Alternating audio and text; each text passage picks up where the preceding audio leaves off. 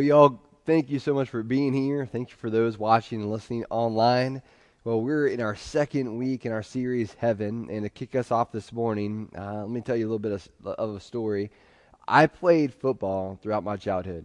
Um, believe it or not, I played middle linebacker in elementary school. I know for some of you, you find that very hard to believe. But yes, I played middle linebacker in elementary school. And just to show you, here is a picture of me.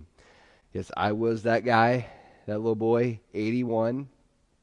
And I know Jenny said this morning, my wife, she's like, man, that boy's a stud. Um, I know, I know. Well, I remember my coach teaching me how to play the position. And I was taught to move forward, move toward the person that I was going to tackle, whether it be the quarterback, the, the running back, the receiver. And my legs needed to be moving, my head needed to be up, and my eyes needed to be fixed on his stomach. And to remember it easier, he said, aim small, miss small. Aim small, miss small. And you know, it's true in life. And it's what we said last week. We live toward what we look forward to in life. We live toward what we look toward to in life. Some of us are looking forward to getting married, having babies, you know, getting that promotion, switching jobs, vacation, retirement, and it impacts and dictates how you're living right now. The more you look forward to something, the more you live in that direction, the more your time, your effort, your energy, your behaviors are leveraged in that direction. Some of us in the room, we have lived towards something for a very long time only to arrive and find out that the sacrifice wasn't worth it. And when it comes to heaven, we learned last week it's obvious it's on people's minds. I mean, people think about death three to four times a month, so obviously people are thinking about what happens and whether they consider it heaven or whether they consider it a better place. They're thinking about it. It's not that we don't think about heaven often enough, but we don't think high enough about heaven. And the goal of the series is to see how we could picture, like our picture of heaven impacts how we live on earth. And last week we learned that Jesus describes three realities of heaven you have now, here, and the here and now. So now is that as a follower of Jesus, when I die, we go to heaven. We go in the presence of God. Right? That's what happens. It's where we go when we die. Here, but at another time, we learn that it's where we're going to spend eternity the new heaven and the new earth. And then the here and now. Like there's another way we go about this. So we can participate in God's kingdom right now. That we it may not be fully God's kingdom, but it's going to be accessible in the sense that we're able at a limited in a limited way, we're able to experience heaven on earth. So Jesus divides time into two, two categories. You have this age and then the age to come. And so Matthew 12, 32, Jesus unpacks that you have this age and the age to come. And this age goes all the way back to creation and all the way through until God has the new heaven and the new earth established. Okay? And then when that's established, starts eternity or the age to come. Okay, so in this age, you have the present heaven where we go to when we die, and you have our current earth, our present earth. But in the age to come, you have the new heaven and you have the new earth that are going to be connected here on earth. Okay, so next week we're going to discuss the age to come and give a biblical perspective on the future eternal heaven. So as we focus on this age, there are some things that are not connected that we can't see. Like you can't see heaven and you can't see hell. We can't see angels and demons. We, we can't see those things. However, one day we will. We'll be able to see how all that goes together. We're going to see heaven and earth connected. But right now, we're not. So here's an interesting did you know? There's a Jewish calendar which came out um, in the Talmud, which is basically a commentary written about 400 years after the resurrection on the Torah by rabbis. And it explains that the world as we know it, or this age, will last 6,000 years from the start of creation. Then, the seventh millennium, or the s- seventh set of a thousand years, will be the Messiah coming to earth and reigning for a thousand years from Jerusalem. So we already believe, as followers of Jesus, that Jesus already came. We're waiting for him to return. The Jews believe that Jesus was not the Messiah and that the Messiah is still yet to come. Now, where we are right now in their calendar is we're roughly in the year 5783, which means that none of us are going to be alive when the Messiah comes according to the Jewish according to this Jewish calendar. So getting back to it, the scriptures tell us that those who believe in Jesus will go to the present heaven. And so we're wondering, okay, what's there? What does it look like? What are we looking forward to? So John, who was handpicked by Jesus to follow him, gives us a glimpse of what it could look like, of what it looks like. Again, there's a lot here, and we only need to focus on the heaven part, okay? So this is what John writes. When he opened the fifth seal, which means there were four seals before this that we're not going to unpack, we're not going to explain right now. we will get to that another time. He said, I saw under the altar the souls of those who had been slain because of the word of God and the testimony they had maintained. They called out in a loud voice, How long, sovereign Lord, holy and true, until you judge the inhabitants of the earth and avenge our blood?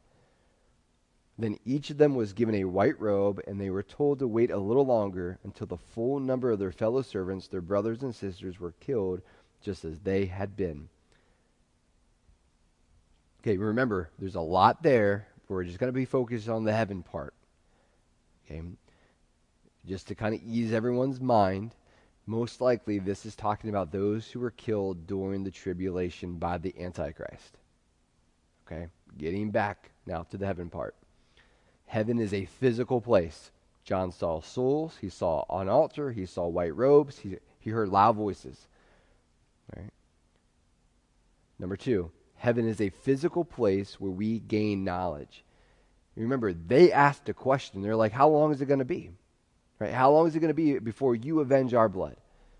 Meaning they didn't know the answer to that. So that means in their present heaven, we don't have all the answers. We won't know all the answers. Then, heaven is a physical place where we gain knowledge and anticipate. Okay, so they're waiting to, for, they're anticipating two things to get reconnected with their loved ones, but also they're waiting and anticipating the new heaven and the new earth where everything kind of goes back together and they get their glorified bodies. So here's a summary of what we have looked forward to in heaven separation of body and soul, relocation of soul to heaven, liberation of our soul from sin, reconnection with loved ones, and satisfaction in God's presence. Those are the five things we have to look forward to in heaven. So let's look at our present earth and what we should be doing in this life. So we're going to shift from John to Paul.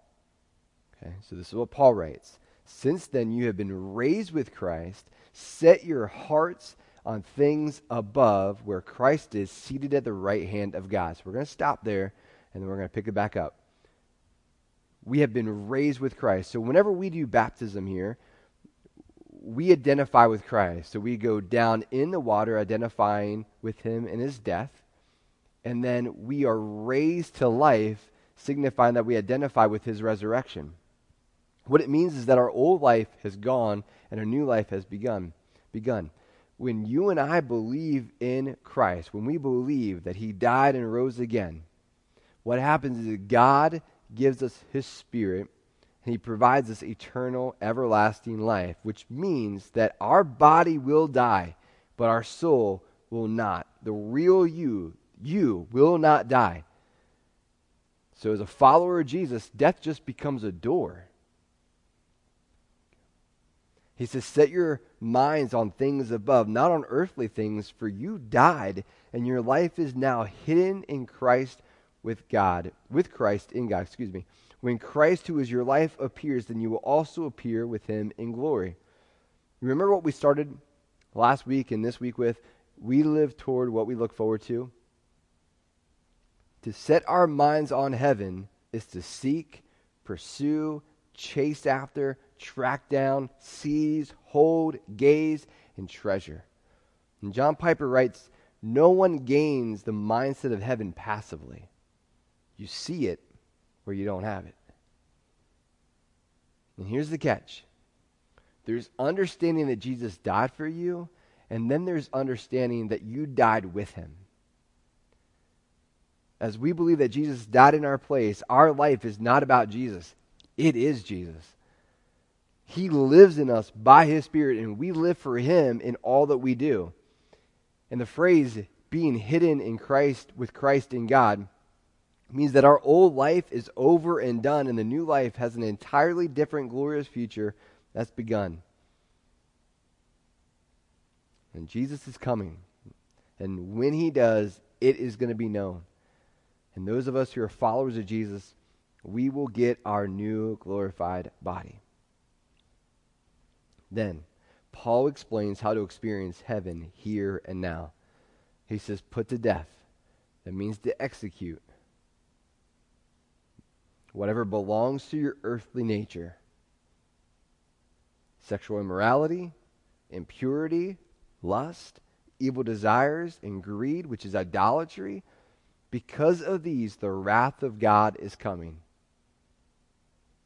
Like when you look, look again, or look at what you shouldn't, when you hook up with someone you shouldn't, you set your sights and aim way too low on earthly things.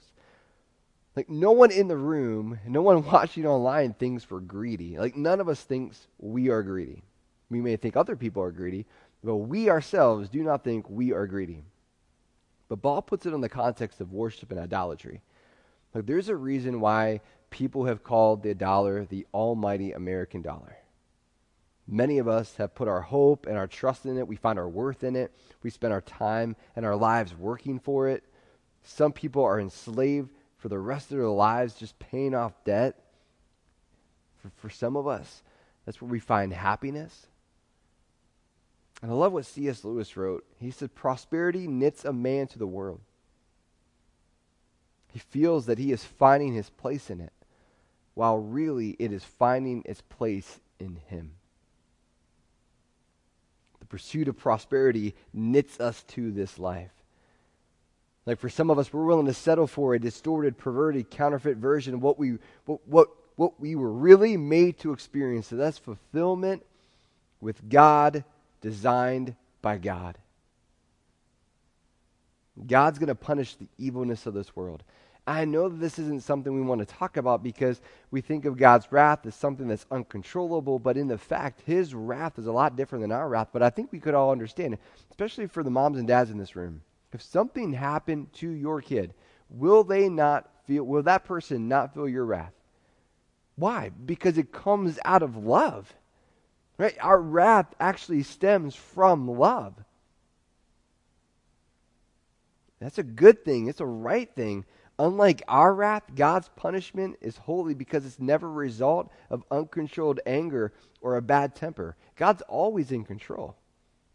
God's anger is against sin because it destroys and keep us separated, keeps us separated from Him. Here's something to think about. If we don't deserve God's wrath, then Jesus died for nothing. Yet when we accept and believe that Jesus died in our place and took upon himself God's wrath for our sin, we will never experience his wrath. You might be wondering, like, what does this have to do with heaven?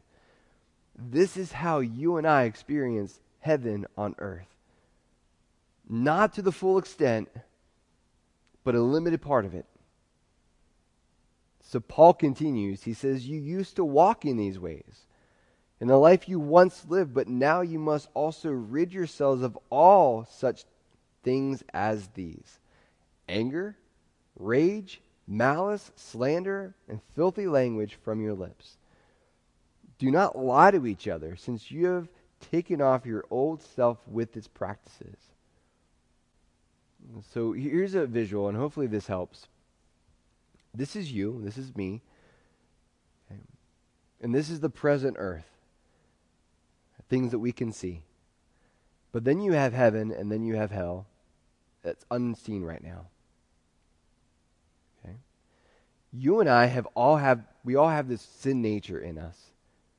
And that sin nature wants to pursue pleasure, prosperity, and power above all. Those are the three things that we want to pursue. And Paul says, listen, those three things within themselves are not bad because those are things we've been promised to each of us in heaven. Like, we don't have to clamor for those things there. But right now, when we are pursuing those things, when our sin nature is pursuing those three things, it creates a lot of problems. And he continues, and put on the new self, which is being renewed in knowledge in the image of its creator. So, going all the way back in Genesis, when God created us in his image, it got messed up because of sin. What's happening is when the Holy Spirit lives within us with this new nature, is renewing us, getting us back to what life was like with God before sin. Therefore, as God's chosen people, holy and dearly loved, clothe yourselves with compassion, kindness, humility, gentleness, and patience. Bear with each other. Forgive one another if any has a grievance against someone. Forgive as the Lord forgave you.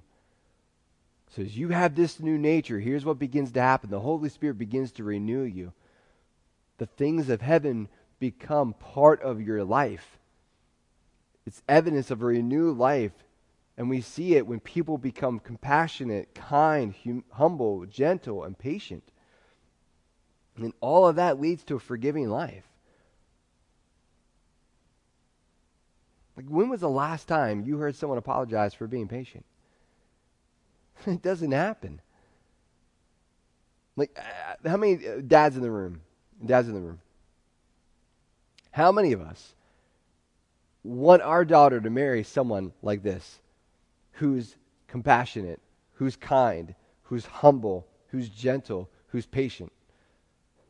We'd rather have that than someone who is uber powerful, pursues pleasure regardless of the relationship, regardless of commitment, pursues prosperity regardless of what happens to other people. I mean, how many of us wouldn't want that for our daughter? We're, that's, that's, that's the characteristics we're looking for. And he continues, he says, And over all these things, put on love, which binds all of them together in perfect unity. Let the peace of Christ rule in your hearts, since as members of one body, you are called to peace and be thankful. So, visual number three is we have this new nature that when you believe in Jesus, you have a new nature. The old is gone, the new has come. And it's the opposite pursuit of our sin nature. It's pursuing power, prosperity, pleasure. Instead, our, our new nature, our spirit nature, is pursuing love, grace, and peace. That's what the Holy Spirit is pursuing. Why? Because those are the things of God, those are the things of heaven. Love creates a culture of grace and sets our mind on the peace that points to heaven. When you and I are made right with God, we want to be made right with others on, on earth. And this idea of rule in your hearts, for some of us, we have translation that talks about sights. It means ruler. So, what's governing, what's ruling your life? Well, guys, look, there are two opposing forces the new nature with the Holy Spirit living in you or your sinful nature, the old nature. And Paul says in another writing that these two forces, man, they're fighting each other to rule your life. You know, the one that wins is the one that we feed the most, the one that we focus in on the most. It's the one that we, we ex- exercise the most. And outside of the angels and demons, man, there are two forces in this unseen world, and you're the middle of it. It is the new nature and it's the sin nature. And here's visual number four. That sin nature is trying to get you to self govern your life. It causes you to pursue things that lead to chaos, death, and destruction. And the new nature that Paul says that we need to lean into because we pursue love, grace, and peace it comes from surrendering control of your life and allowing God to renew, restore, redeem, and to bring down the realities of heaven into this world. As we make choices every day that either bring the order of heaven down on earth or we pull the chaos of hell into our lives. And everything is spiritual. The decisions you make about your sexuality, your finances, your career, your relationships, We either make decisions that are governed by the authority and the rule of heaven, and we bring God's order, His design, His love, His grace, His peace into our lives and those around us, or we pull up the chaos, the brokenness, the destruction of hell into our lives. And there's a caveat. If you believe that all there is to life is this life, and it's your one shot to experience the deepest longings of your heart, then have at it. Have at it. Go for it. But beware.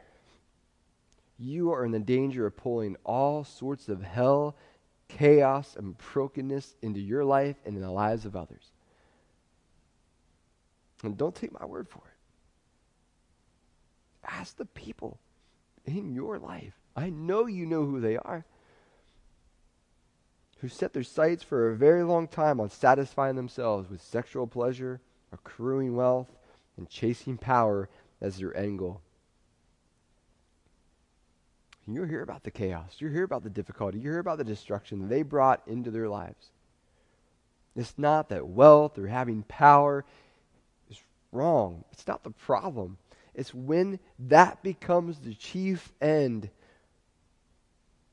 and what you set your hope in. You and I, we live toward and experience more of what we look forward to in this life, and it impacts more than just you. The way we live is a billboard to others on what our, open, what our ultimate hope is. Many of us aren't looking forward to the realities of heaven enough to put it on display for others to see. Guys, as good as life gets, guys, we have a really good life here. It's just a mere shadow of what's to come. Oh my goodness, man. It means that when we find ourselves struggling physically, wrestling spiritually, longing eternally for something, we need to set our sights on, fixate on, aim toward what lies ahead. And Jesus and Paul both said it. And Jesus said, Listen, model my prayer. Father, let your kingdom come and your will be done on earth as it is in heaven. And Paul, who was confident that he would rather be away from his earthly body and be home or present with the Lord. He also wrote, as he viewed this age, he's like, man, for me to live is Christ. I, I, I'm here right now for the purpose of living for Christ. And when I die, it is gain because I'm able to gain his presence. I'm able to be reconnected with loved ones. I'm able to anticipate the new heaven and the new earth. I'm able to anticipate my new body. When we fix our mind, our heart, and our life on heaven, it changes how we live our lives here and now. If people around you don't see the hope and reality of heaven in our lives, where will they see it? If they don't see something greater and worth living for, they don't experience grace, love, and peace from us, and they just see us pursuing pleasure, power, and prosperity, then what are we putting them toward? And the question I want us to think about is what is your hope really? What is it really in? Really, what, what's it in? What do you and I need to change? Well, let's pray. Heavenly Father, thank you so much for this challenge.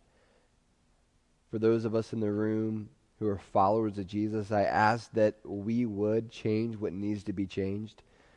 Instead of giving into our sin nature, that we would give into our, we would surrender and give into our new nature. Help us to be walking billboards of what you have done in our lives. We are proud of it and we want to put it on display. For those of us who are yet unsure, we're not a follower of Jesus, we're unsure kind of what we think about this whole faith thing. I ask, Father, you'll open our eyes to see that we're bringing hell into our lives by the decisions we're making. Father, I ask that you allow us to come to a point where we recognize that Jesus is our only hope. that if we want to have a relationship with you, if we want to be able to bring heaven down into our lives, the only way we do that is accepting who Jesus is.